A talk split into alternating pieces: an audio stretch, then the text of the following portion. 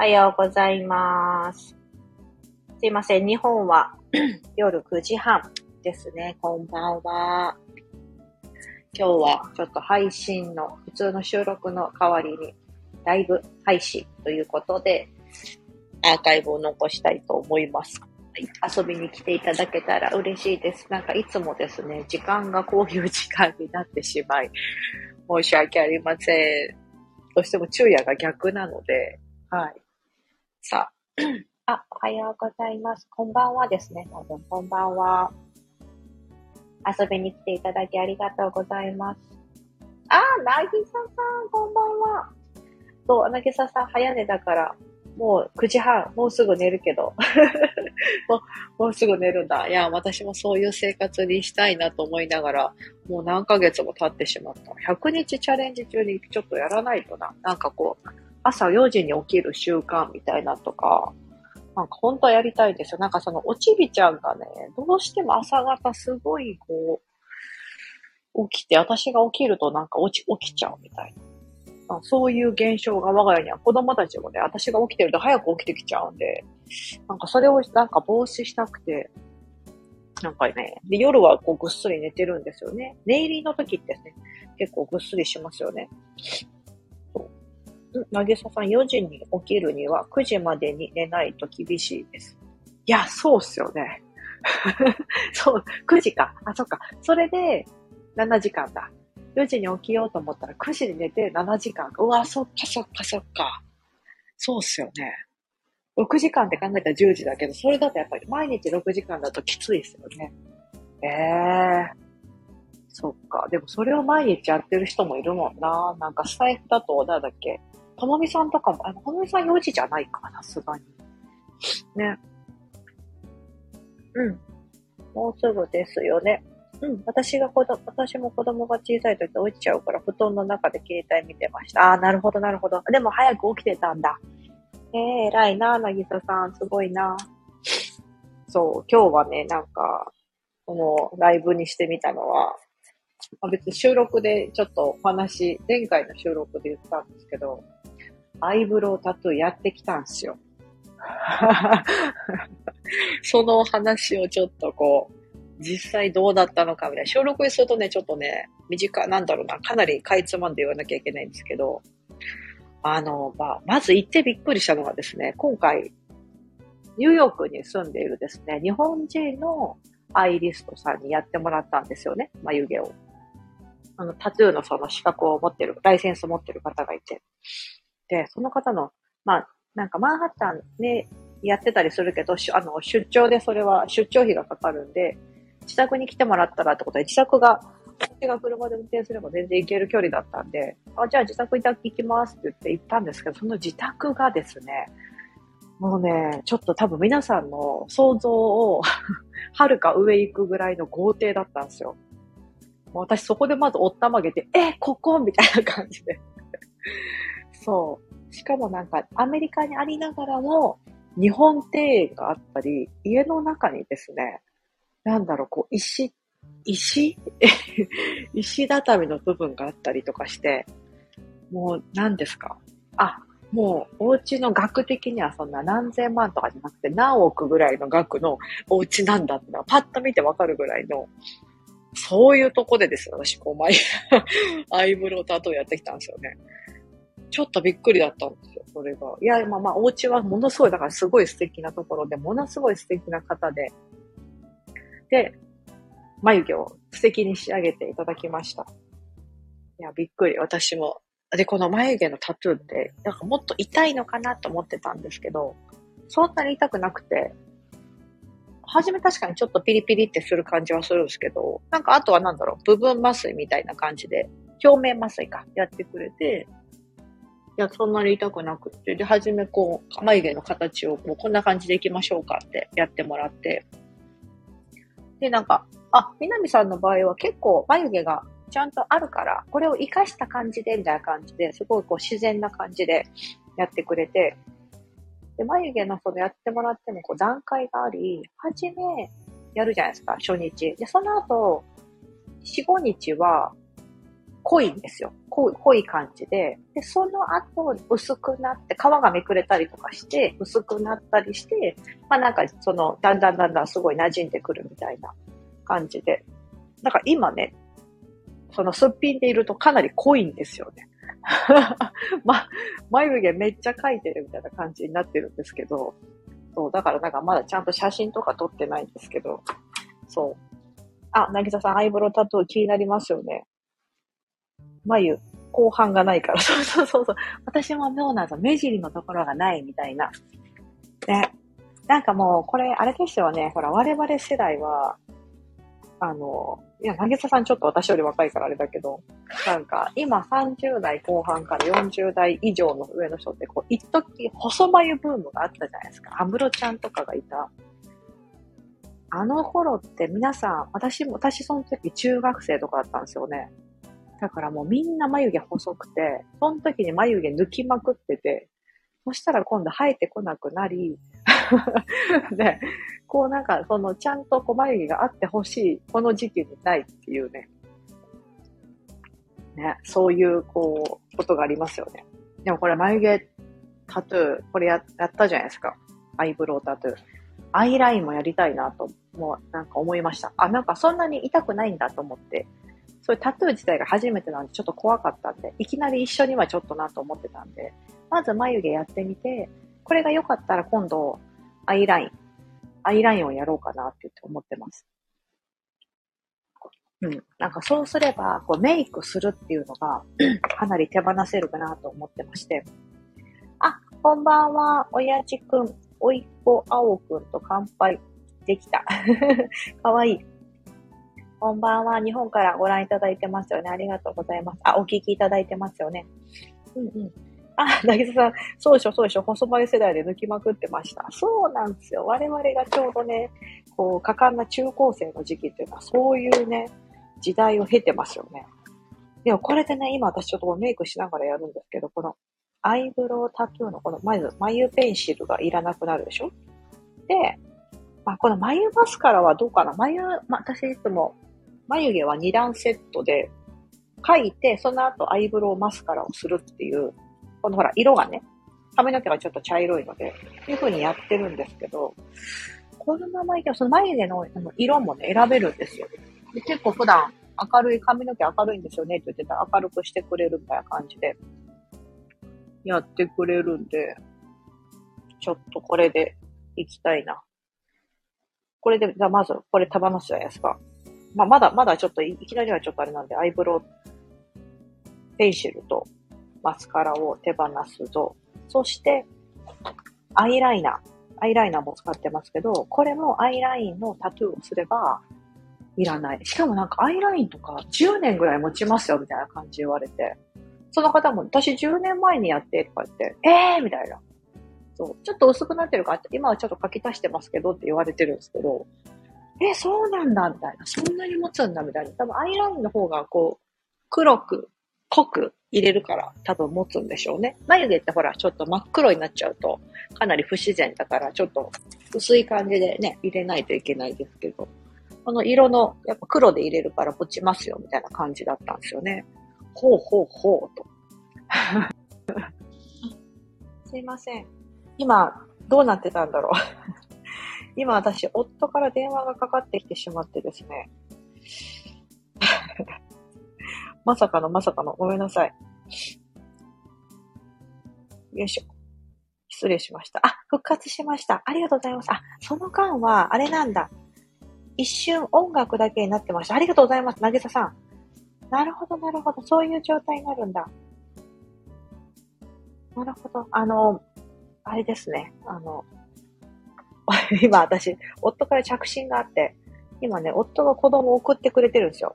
朝、今日は朝、時間があるって言ってくれて。だからその回なんかあったのかな？電話がかかってきた。びっくりした、今。失礼しました。音がちょっと途切れてしまいました。音楽だけになる。なるほど。そういう風になるんだ。そう。だからね、ちょっとメイク。あ、でもね、これ、アイブロウ一滴良かったんですよ。やっぱりそのアイリストさん。要はその美容に関係する方じゃないですか。ちょっとお話とかしてると、なんかまあ、なんか私のインスタグラムを見てくれて、いや、さやかさん、ミニマリストなんですね、みたいな感じで。で、なんか炊飯器なし生活どうですか？とか いろいろ話してて、で、なんかそのメイクの話した時に、いや、今度アイラインもじゃあやろうかなとか。今だとほらほら、口紅しなくていいように、リップ？私でもリップもともとやらない、そのメイ、あの、口紅塗らないんで、全然そこはやらない予定なんですが、ファンデーションもね、手放せたらいいのに、お肌がツルツルだったらファンデーションいらないのにって話してた時に、なんかいろいろ教えてくれて、これや、これ塗れば、なんか BB クリームみたいな、CC クリームみたいな、アメリカでこれ買えてすごいいいですよみたいな感じで言ってくれて、これやれば日焼け止めできるし、なんか、ほんと毛穴とかもカバーしてくれますよみたいな感じで教えてもらって、おーみたいな。なるほど、なるほどと。今私ファンデーションで毎日塗ってるんですけど、なんかファンデーションやめたいなと思ってて、あ、なぎささんもそういえばラ、ラ、ラロッシュポゼ。ラロッシュポゼも見てたんですよ。ララロッシュポゼも見てて、そしたら日本とアメリカだとなんかパッケージがちょっと違うんですよね。だからなんか、あれ？違うと思って、ちょっと私躊躇してまだ買ってなくて。なんかね、そういうあれが。あ、ともみさん。ともみさん、こんばんは。ありがとうございます。スタイフの神。スタイフの神、ともみさん。ありがとうございます。今日は、あの、アイブロウタトゥーをやったんだよっていう話から、こう、本当にメイクをですね、ほぼほぼ今の工程の半分ぐらいにはしていきたいって思ってる。本気で思ってるんで。そう。ね、普通なんかどうなんだろう。あ、でも、10代とか20代の時の方がメイクのその気合の入りようって違いますよね。あの頃ってなんであんなにマスカラに命かけてたんだろうっていうぐらい、マスカラ3本使いとかなんか友達とか当たり前で、なんかそういうのあった。私もなんか2本、なんかロングとボリュームと両方使ってみたいな、やってたな。皆さんもやってたでしょ？やってたでしょ？そう。なんかね、もうここ40、40歳になってですね、今度はとうとうメイクなんかしたくないなんて言い出して。そう。ね、もっともっと自然な感じで、ちょっといけたらなと思ってて。だからね、今はありがたいようにこういうタトゥーみたいなのもあるので、ちょっと利用しながら。でもこのね、アイブロウタトゥーやってもらうといいですよ。なんか本当に、なんだろう。毎日、なんか四六時中、こう眉毛がある状態。ね、描いたような眉毛がある状態なんで、なんかどこの、なんかほら、眉毛のこう、周りとは言ってもほら、余計な部分抜いたりとかするときに、どの部分まで抜けばいいんだろうって、いつもなんかちょっと、半分なんか、自分で自分を疑いながらやってたんですけど、でもなんかその質問性がないというか、もうほら、明確にここは、ここが眉毛ですっていうのが分かってるので。あ、ラロッシュポデ。そうそう、なぎささんラロッシュポデ使ってますよね。フランスの化粧品かな、多分。そうそう、そうなんです。アメリカでもね、買えるんですよ。でもね、日本のやつとパッケージがね、違うくて、しかもなんかちょっと大容量だったんですよ。だから、なぎささんが使ってるやつ見たら、なんか、こんなちっちゃな小ぶりのやつがいいなと思ったんですけど、それがね、なんかアメリカだと見つからなくて、ちょっとまた探してみます。あ、そう、タトゥーなんです。ともみさん。うん。そう、なぎささんがなんかもう、そう、私は人に会わないときは日焼け止め、アイブロウ、シャドウ、リップだけです。いや、そう。それがやりたいな。タトゥー。あ、そう、タトゥーって言いましたね。あれ、タトゥーっていう二人組の女の子の、なんかレズって疑われてる レズビアンだって言われてる女の子、なんか、一時日本ですごい曲流行りましたよね。どんな曲だったっけなすごいな、ともみさん。私、そんなこと一言も、一つ、一、一瞬も思わなかった。思い出さなかった。そう、日焼け止め、アイブロウ、シャドウ、リップ。え、でもこれ人と会わない時なんだ。日焼け止めしてアイブロウ。アイブロウ。あと、ないじゃん、なぎさんもアイブロウタトゥーやったら、このアイブロウの工程減らせる。確かに確かにそうだ。あ、そう。タトゥーっていう二人組の女の子、M ステドタキャンした子たちですよね。あ、そんなのあったあった。これ あったあった、そうだ。私たち高校生とかぐらいでしたよね。そう、女の子のなんか、アブリル・ラビーンとかなんか、あの、ちょっと海外系の女の子のバンドみたい、ロックバンドみたいなのが、ちょっと一時流行って、そう、タトゥーが、確かにいたな。もうあの子たちも、いいおばちゃんですよね。あた、あたしがおばちゃんだから。もうドタキャンしちゃダメですよと。ね。仕事でドタキャン。すごいですよね。でもそういうテレビとかでね。なんかある意味それが海外っぽいのか、何なんだろう。ちょっと私海外のテレビ見ないからわかんないですけど。ね、いやーでも、ほんま、今、ま、今、鏡で自分の顔見てるんですけど、眉毛あるわ。なんかすごい不思議。もともとそんなない、ないわけではないんですけど、こうね、普段からこう、ある、ある状態。ね。なんかまつげもなんか永久的につけれてるまつげとかあったらいいのにね。なんかまつげくす、まつげく、あれってすごい自然だしいいんだけど、やっぱ1ヶ月ぐらい、1ヶ月は持たないのかな ?1 ヶ月ぐらいしか持たないっていうのがね、ちょっとね、と思って。うん。え、あ、でも、ほぼ、ほぼこれです。あ、なぎささんのメイクの工程は、ほぼ毎日日焼け止め、アイブロウ、シャドウ、リップ。あ、マスカラやら、あ、たマスカラやらないって言ってたな、そういえば。ちゃんとお化粧したのは無印のセ無 印のセミナーの時ぐらい。うんうん。あ、お化粧を減らす代わりにスキンケアに時間をかけてしっかりするようになりました。理想。すごい。それだわ。それそれ。なるほど、なるほど。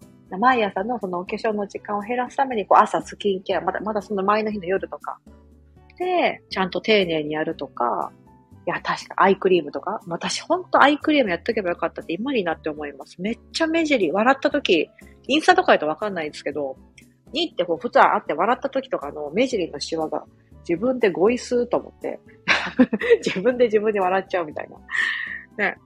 もう年齢だからしょうがないじゃないですけど、なんか今までこうちゃんとやってればここまで出なかったのかなとか、すごい思う。ね、なるほど、そうですよね、やっぱりね。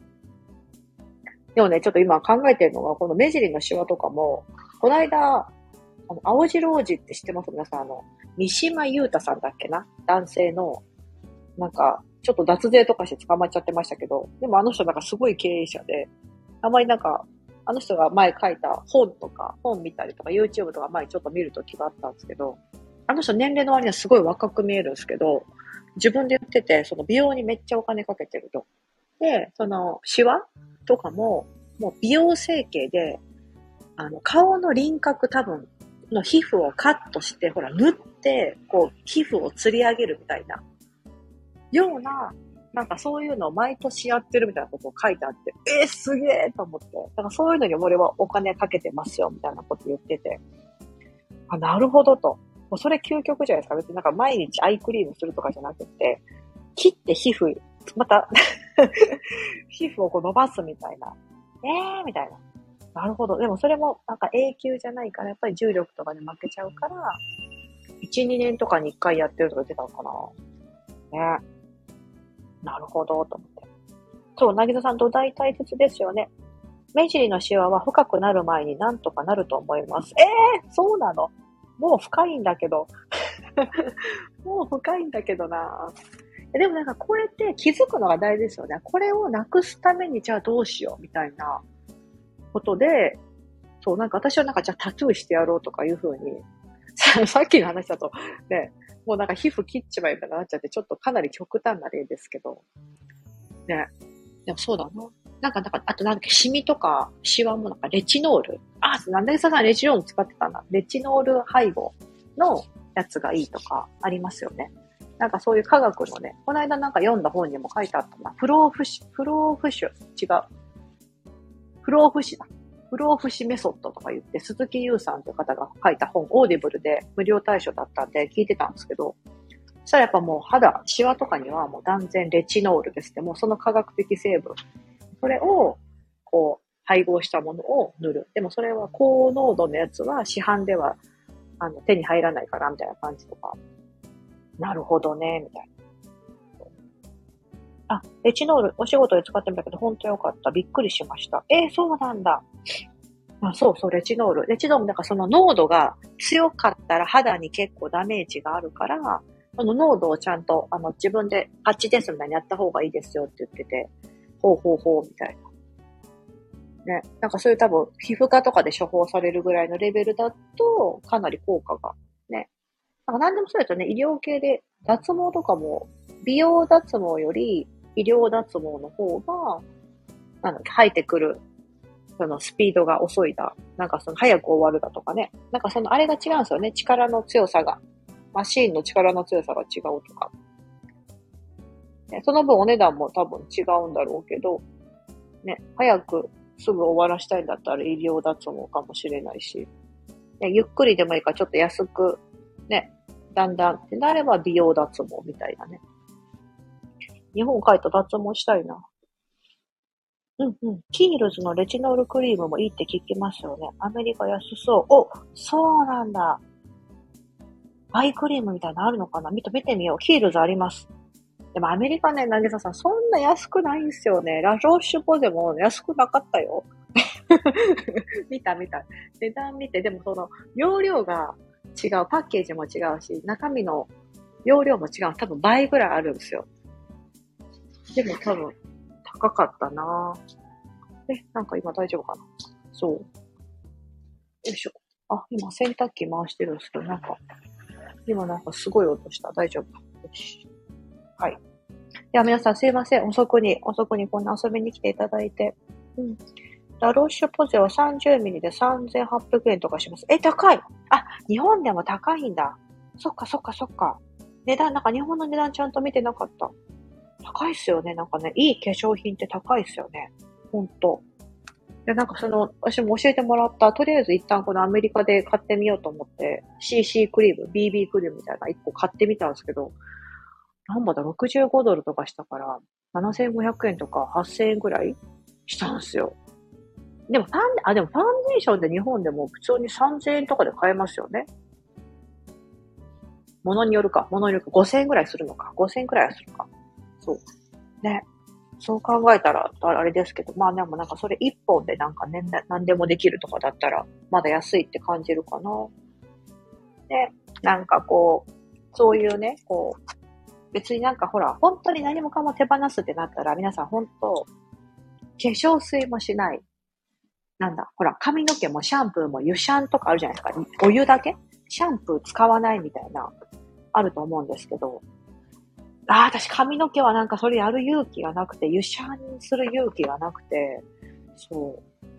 なんか湯シャンってやって、なんかこう気になりすぎて、湯でやって頭皮 頭皮やけどしそうとか、なんか、どうなんだ。本当はね、なんかやらない方がね、頭皮のためにはいいとか、本当にユシャンでやってる方もいると思うんですよ。なんかそれね、自分の中ではちょっとそこはチャレンジできない。ミニマリストの方って結構多いんでね、ユシャンやってますとか、ユシャンチャレンジとか。そう、そうなんですよ。ユシャンした時のこの自分の頭の頭皮のが気になるとか、ね、人から言われなくてもなんか自分で、だって一日お風呂、もしシャワーとか入らなかったから、めっちゃ気になりません？そう。私すごい気になっちゃうから、やっぱりシャワーしてスッキリしたいなと思う。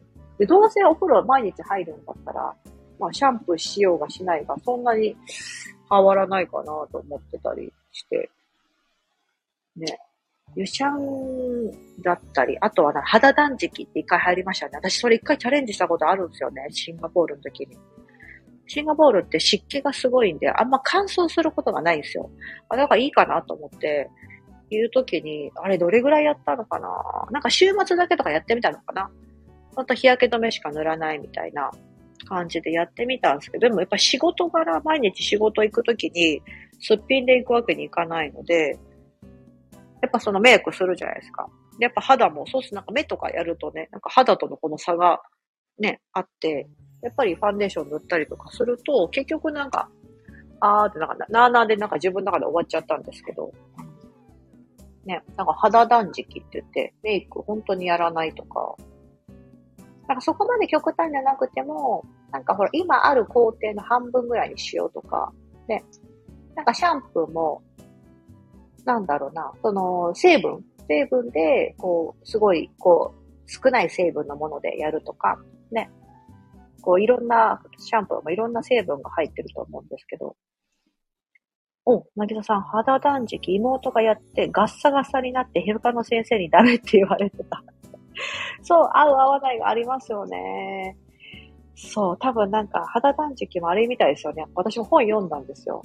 そしたら、例えばですよ、例えば2年とか3年とかも本当もう全部フルセットで化粧水して美容液して乳液してとかナイトクリームしてとかやってる人ほどリバウンドがすごいみたいな。だからそうすると肌断食した時のこの差が、格差が激しすぎて肌がすごい初めはカッサカサになってボロボロになったように思うんだけど、その後またその自分の肌の再生能力って回復しますってあるんですけど、この要は結構フルメンテで自分の肌をいたわってきた人ほど、すごい長い年月かけないと、この、その見返りを受けれないっていうのが書いてあって、ねわーみたいな。だから、だからまあ、多分ね、ずっとやってきた、私もそうですけど、ずっと、まあそんなにシンプルケアってシンプルケアなんですけど、とは言っても洗顔して、ね、化粧水して乳液してみたいな感じのは、基本的に毎日のように繰り返してきたから、え、そんなじゃあ20年ぐらいやってきたら20年ね、ぐらいかかっちゃうって考えると、も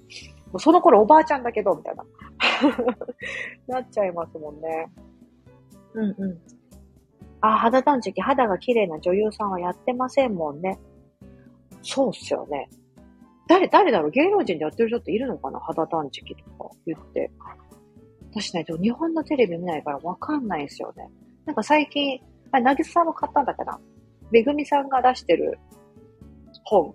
あ題名なんだっけ？なんかあの、その本が、なんか誰か他の方でもインスタでなんかそれ読んで、ちょっと美意識変わりましたって言ってる方がいて。うん。